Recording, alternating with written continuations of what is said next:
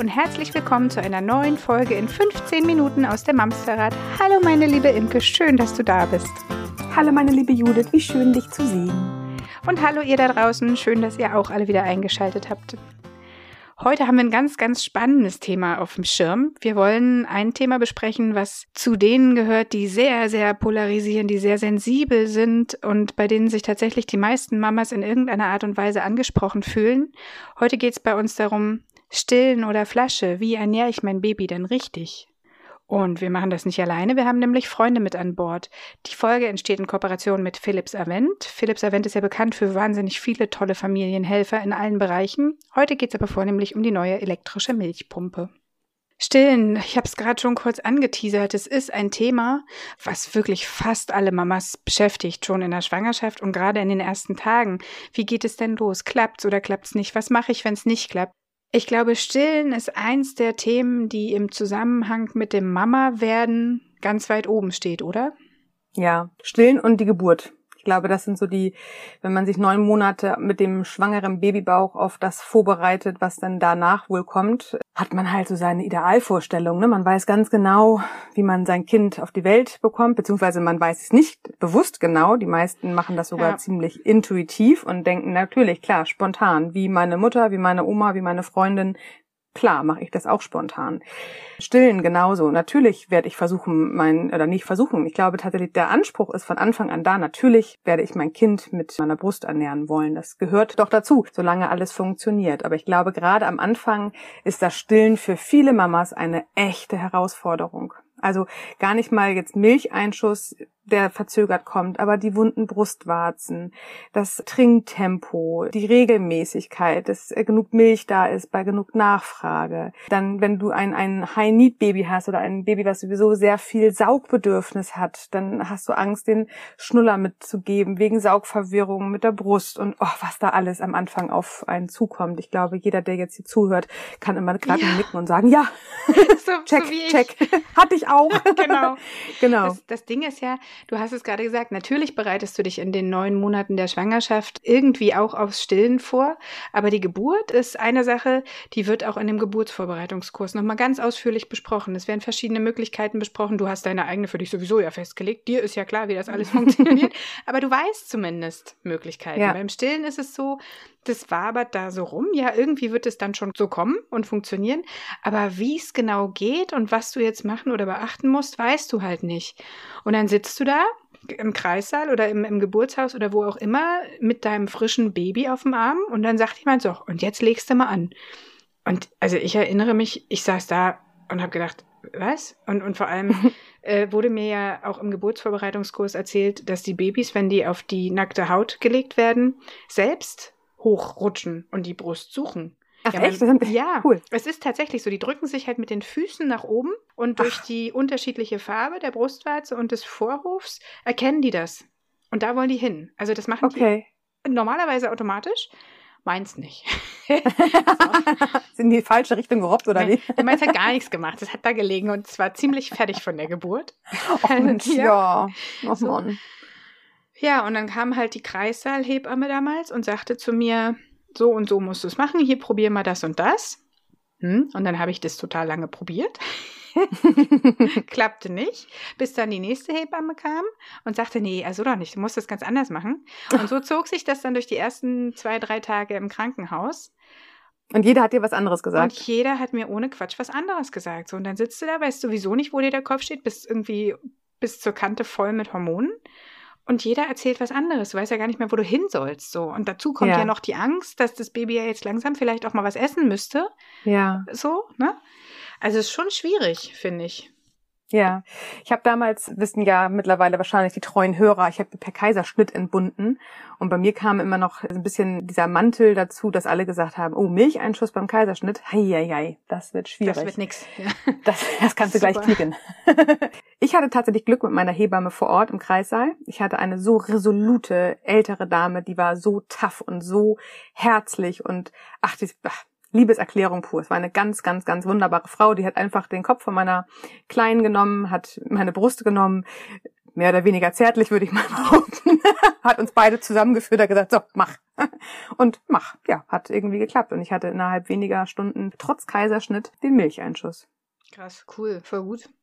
Ja, es war aber auch wirklich eine ganz äh, coole Frau und die war, die hat mich auch die ersten zwei, drei Tage im Krankenhaus begleitet als Kaiserschnittsmami darf man ja ein bisschen länger im Krankenhaus liegen und die hat halt auch ihre Art beibehalten die ganze Zeit und ich habe auch mit der lange noch drüber diskutiert, ob Schnuller oder nicht Schnuller und die war halt so eine alte Schule und hat gesagt, ach Saugverwirrung, nee, komm, wenn das Baby saugen will und nicht du nicht immer deine Brust, dann klar, versuch mit einem Schnuller. Gut, wollte meine, wollte meine Kleine zu dem Zeitpunkt nicht, haben wir auch erstmal in dem Moment gelassen, aber die war halt so Ach, die hat sich so herrlich wenig Gedanken gemacht und das hat total angesteckt. Ich habe mich so aufgehoben gefühlt und habe mich wirklich gut gefühlt und ich kam aus dem Krankenhaus und ich habe gestillt erstmal.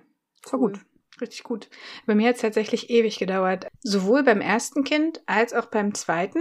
Ich glaube, beim, beim ersten Kind habe ich insgesamt, bis das alles so lief, der ist Anfang September geboren und ich glaube, kurz vor Weihnachten saß ich das erste Mal heulend auf der Couch, weil er von sich aus geschafft hat, genug zu trinken, ohne dass wir ein oh. riesen Brimborium veranstalten müssen. Ich hatte aber auch irgendwie so Stillkrämpfe und Stillräume und diesen ganzen Kram. Also es war wirklich echt eine Reise. Ja. Ich habe mich allerdings so krass dahinter geklemmt, weil ich ganz am Anfang mal den Spruch gedrückt bekommen habe, das wird sowieso nichts bei dir, das kannst du direkt lassen.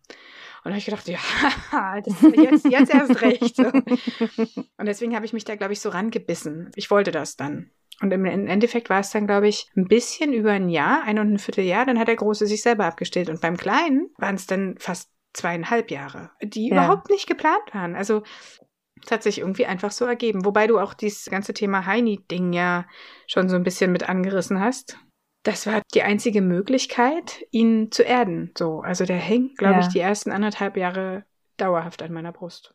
Hatte er geschnullert oder war Nee, also ja, am Anfang hat er am Anfang hat er geschnullert hat den sich aber selbst relativ schnell abgewöhnt. Aber weil du gerade Anfang sagst, ganz am Anfang, also die ersten zwei Wochen habe ich komplett an der Milchpumpe gehangen, weil das mhm. einfach, weil er, weil er das nicht konnte, er hat das nicht verstanden. Er wusste, wie so, er mh. die Milch aus der Flasche kriegt, sozusagen, mhm. aber er hat das mit der Brust irgendwie nicht geschnallt. Ah, okay. so. Und ich hatte damals noch so eine Milchpumpe, das war ein riesen Oschi, also das war so ein richtiger Koffer. Das war eine, eine doppelte Pumpe mit, mit Schläuchen und ähm, so einem relativ harten Trichter. Also bis ich erstmal den richtigen Trichter gefunden hatte, der auf meine Brustpaste verging. Und das war auch per Weile. Strom, ne? Das war so ein lauter Generator. Genau, so, und dann immer dieses so ja, ich also, ich hatte den gleichen. ja, das war wirklich krass. Und dann war es aber auch noch, also ich hing da wirklich dauerhaft dran. Ich habe ähm, nur aufgehört zu pumpen, um mal kurz irgendwie was zu essen oder eine Pause zu machen oder das Baby zu füttern. Und durch den krassen Rhythmus am Anfang anderthalb Stunden oder was er da wollte, war das, also ich sehe mich die ersten 14 Tage nur mit dieser Pumpe auf der Couch hocken und dann aber nicht gemütlich, sondern so nach vorne gebeugt. Vorne diesen, gebeugt, ne? Genau. Ja. Um den Milchfluss anzuregen mit diesen harten Trichtern. Es war echt scheiße. Also es war ja. wirklich, wirklich scheiße. Und die äh, Pumpe von Avent, die ich vorhin kurz angesprochen habe, die hat das halt alles nicht mehr. Ich wünschte, ich hätte die gehabt. So, die ist halt mega ja. klein mit einem Akku ohne Kabel. Die hat einen total weichen Trichter, der irgendwie auf, ich glaube, 98 Prozent der Brüste passt. Der halt sofort, ohne dass du da ein großes Suchen anstellen musst. Und die kannst du halt einfach immer dabei haben. So, du musst dich nicht mehr nach vorne beugen, kannst dich einfach wirklich gemütlich hinsetzen.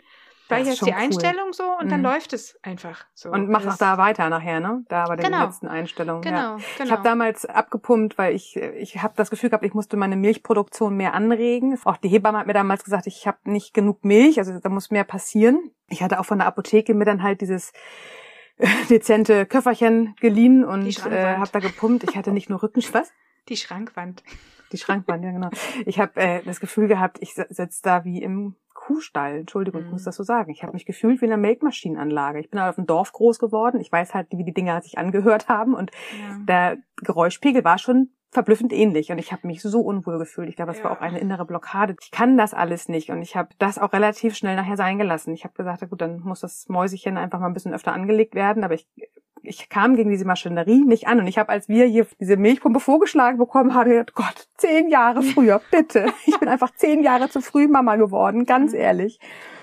Ja, ja bei mir hat es nicht geklappt mit der Milchproduktion. Ich habe dann, als die kleine 16 Wochen alt war, da war die erste Hebamme dann schon weg, diese Nachsorgehebamme. Und wir mussten zum Arzt wechseln. Da wurde dann festgestellt, dass die Kleine viel zu wenig zugenommen hat. Also ich habe keine Zahlen mehr im Kopf, aber ich weiß noch diesen panischen Gesichtsausdruck vom Kinderarzt. und hat einen Fachausdruck genannt, den kennen vielleicht die ein oder anderen. Ihr Kind verhungert an der Brust. Fachausdruck. Bäm. Ja, so sagt man das. Man kann es tatsächlich auch genauso googeln. Das war echt so, boah, bitte, das kann doch nicht wahr sein. Gerade Erstlingsmama, man hat sich halt genau, ne, ich habe mir darüber nicht wirklich Gedanken gemacht. Natürlich still ich. Ich hätte es gar nicht in Frage gestellt. Also das war doch, ich habe doch zwei Brüste, ich habe ein Baby, klar, warum nicht? Und dann so. diese tolle Mhm. Hebamme ja auch im Kreis sei, die mir so Mut gemacht hat. Und naja, bin so ein bisschen in mich zusammengesackt. Der Kinderarzt sagte, versuchen Sie das Wochenende mit der Flasche. Also habe ich mich wieder hingesetzt und wieder abgepumpt und wir haben dann Prämilch dazu geholt und wir haben wirklich alles versucht und dann war sie aber auch schon 17 Wochen und da war echt nichts machbar. Also obwohl sie schon den, zu dem Zeitpunkt schon geschnullert hat, also den hatte sie sich dann auch tatsächlich irgendwann angewöhnt, war trotzdem die Flasche leider kein Erfolg mehr. Mhm. Und ich habe solche tollen Helferchen wie Milchpumpe oder eine tolle Stillberaterin. Das hatte ich halt alles nicht und habe dann relativ schnell die Segel gestrichen und habe dann nicht mehr weiter gestillt, sondern mit Beikost und nach langen Künsten der Geduld auch dann irgendwann die Flasche, aber dann bin Mhm. ich auf Prämilch und habe tatsächlich, ich musste auch noch nicht mal abstillen, weil da war nichts. Es war wirklich, das war dann weg. Also ich habe aufgehört zu stillen, da war vorbei, aus dem Ja. Haus. Wie super, dass es das aber trotzdem gibt, ne? Also Ja, dass naja, es dann halt einfach Möglichkeiten und Alternativen gibt. Bei mir war es andersrum. Ich hatte fast zu viel Milch. Zu viel, es hört sich jetzt blöd an, ne? aber es war immer alles so voll und prall und schmerzhaft, dass das Baby auch die Brust gar nicht zu schnappen gekriegt hat, im Prinzip. Okay. vers versuch mal einen Fußball zu beißen, ja, da kommst du auch nicht bei. Also ich habe Schöner Vergleich. ich habe halt abgepumpt, um mir auch so einen Vorrat anzuregen, weil ich, ich dachte, okay, es ist so viel. Wie geil ist denn das bitte? Ich heb das einfach auf, weil dann kann ich halt irgendwie auch mal weg oder mal raus und mich mit einer Freundin treffen oder irgendwas. Und vor allem kann ich ja auch meinem Partner dann die Möglichkeit geben, das Baby mal zu füttern und eben auch diese Nähe aufzubauen und vielleicht auch ein Stück weit Verantwortung aufzugeben. So, ich, warum muss ich denn immer diejenige sein? Die Mhm. fürs Füttern zuständig ist, das kann er doch genau, das möchte er ja auch genauso Ich wollte gerade sagen, es ist so wichtig in den ersten Taten, äh, äh, Babywochen, dass der Papa die Nahrungsaufnahme des Kindes genauso mit beeinflussen kann wie die Ja, Mama. Und das und ist echt so, schön toll. auch ja. für, für beide, also für Baby und für Papa. Und wir ähm, Ja, haben das auch, auch probiert, dieses ach, Känguruen oder wie das heißt, weißt du, wo, wo du ähm, Haut an Haut liegst, sozusagen. ja, schön. Das kann der Papa ja genauso gut machen. Ja. So. Oh Also ja, auch es, diese ähm, Bilder immer, ja. Genau, aber das ist durch dieses Abpumpen, wenn das Baby die Flasche nimmt, ist das ja auch etwas, was super funktionieren kann. Ich habe da mit der Flasche super Erfahrung nachher gemacht, zum Flasche angewöhnt, dass ich halt auch rausgegangen bin.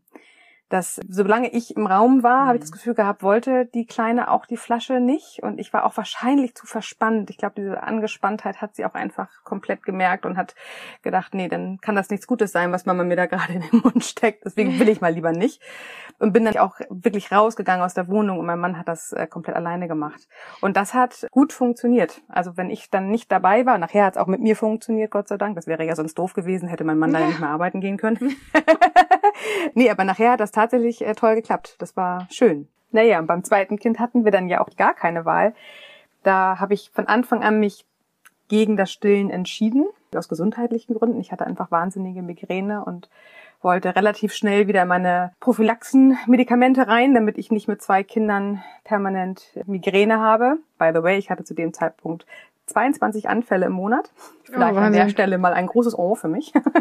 ja, das war wirklich schlimm und vor allem ein kleines Ja, Kind. das und geht dann ja auch gar noch nicht. Ein Baby. Ja, nee, genau. deswegen habe ich für mich gleich entschieden, das kann ich nicht mittragen.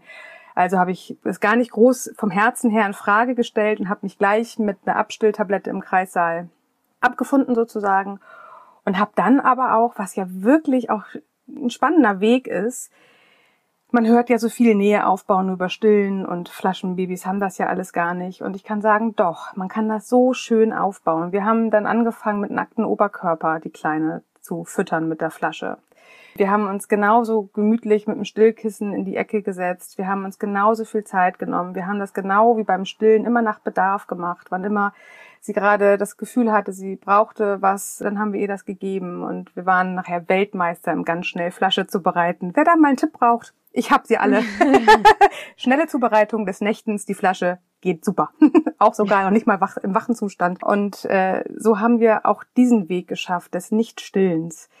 Und auch das war tatsächlich total schön, auch für Marco an der Stelle. Der war einfach auch genauso innig mit der Kleinen wie ich. Und wir haben beide das toll hingekriegt. Ja, aber das zeigt ja nur einmal mehr, dass wirklich jede Familie und jeder Weg einzigartig sind. Es gibt halt einfach nicht die einzig wahre Lösung. Und das, was bei dem einen funktioniert, muss halt noch lange nicht bei dem anderen funktionieren.